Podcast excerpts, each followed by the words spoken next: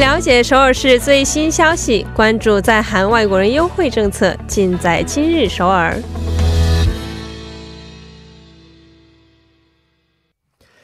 今日首尔为您传递首尔市最新消息，以及针对在韩外国人制定的各项政策、文化活动等信息。那么接下来就将首尔市公务员崔海燕主官的电话接进我们的直播间。喂，你好，崔老师。哎，你好，主持人。嗯，老师好。好，那首先请老师介绍一下今天关于首尔市的第一条消息是什么样的？光复节期间，故宫及王陵。将免费开放。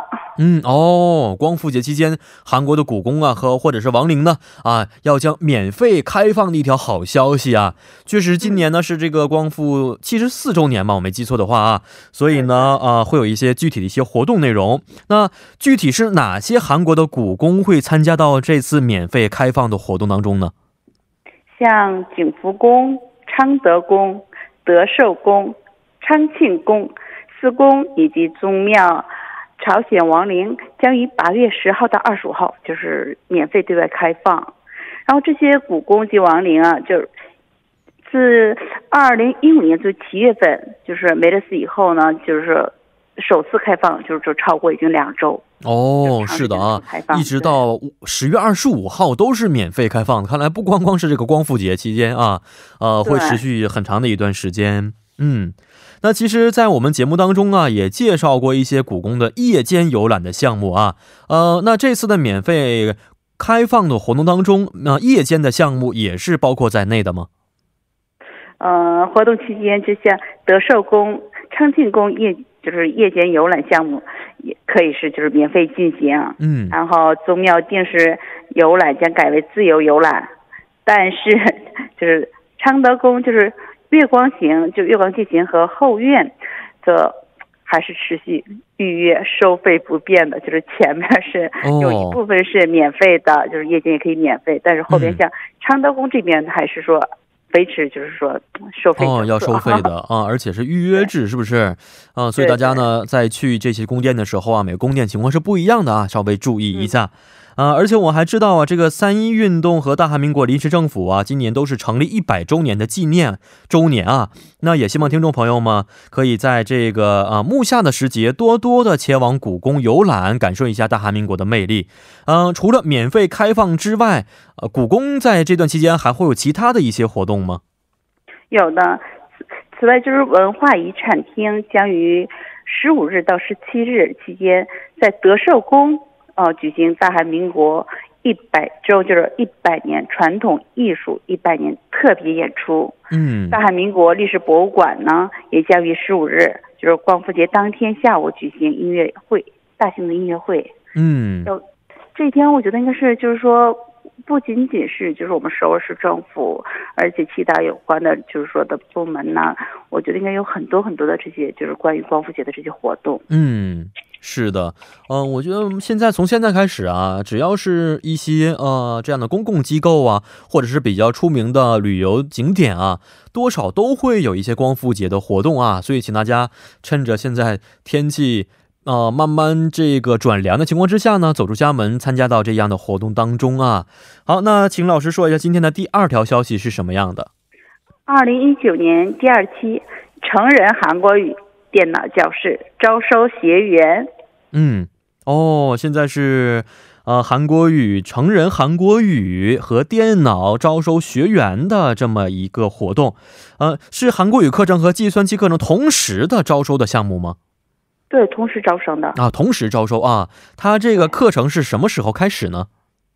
开始是从八月二十五号到一直到十一月二十四号，十十四周嘛。嗯。但是。他肯定是提前要报名的，哈。嗯，报名是从八月十一号，就是从上午十点到一点。嗯，然后这必须是本人亲自去那个申请。哦，像就是说以前就是说哎呦递材料啊怎么样，必须得是本人的。哦，本人要亲自去中心申请才可以啊。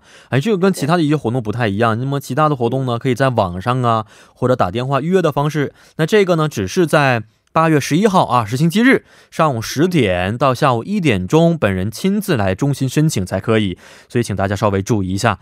那这个课程是在哪里举行呢？怎么去呢？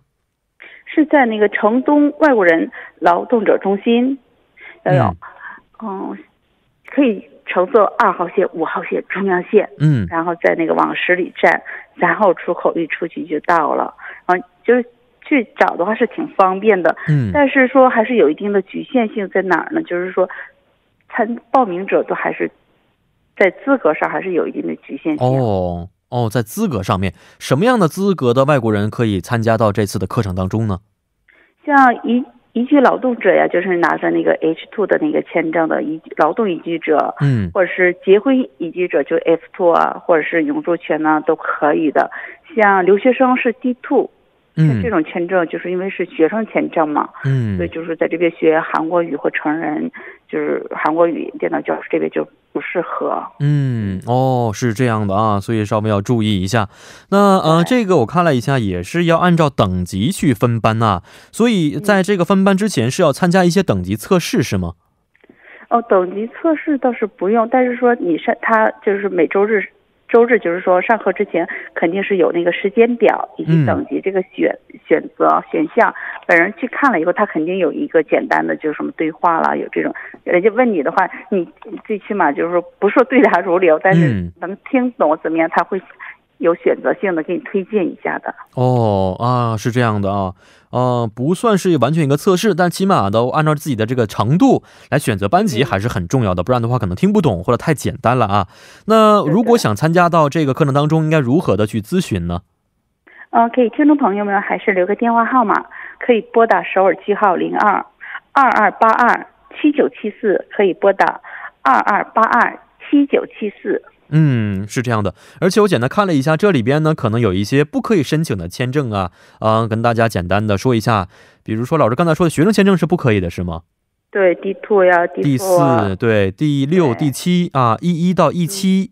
H 一呢，这些签证呢可能稍微有一些问题。那么 E 七签证呢，可能需要在商谈之后是可以申请的。所以老师刚才也提供了一个电话，如果真的想参加到这次的这个课程当中呢，通过电话先申请一下是比较这个保守的方式。呃，那好，今天也是非常的感谢老师了，咱们下一周再见。哎，再见。嗯，再见。好的，在我们今日首尔之后呢，接下来为大家安排的是玩转韩国语板块。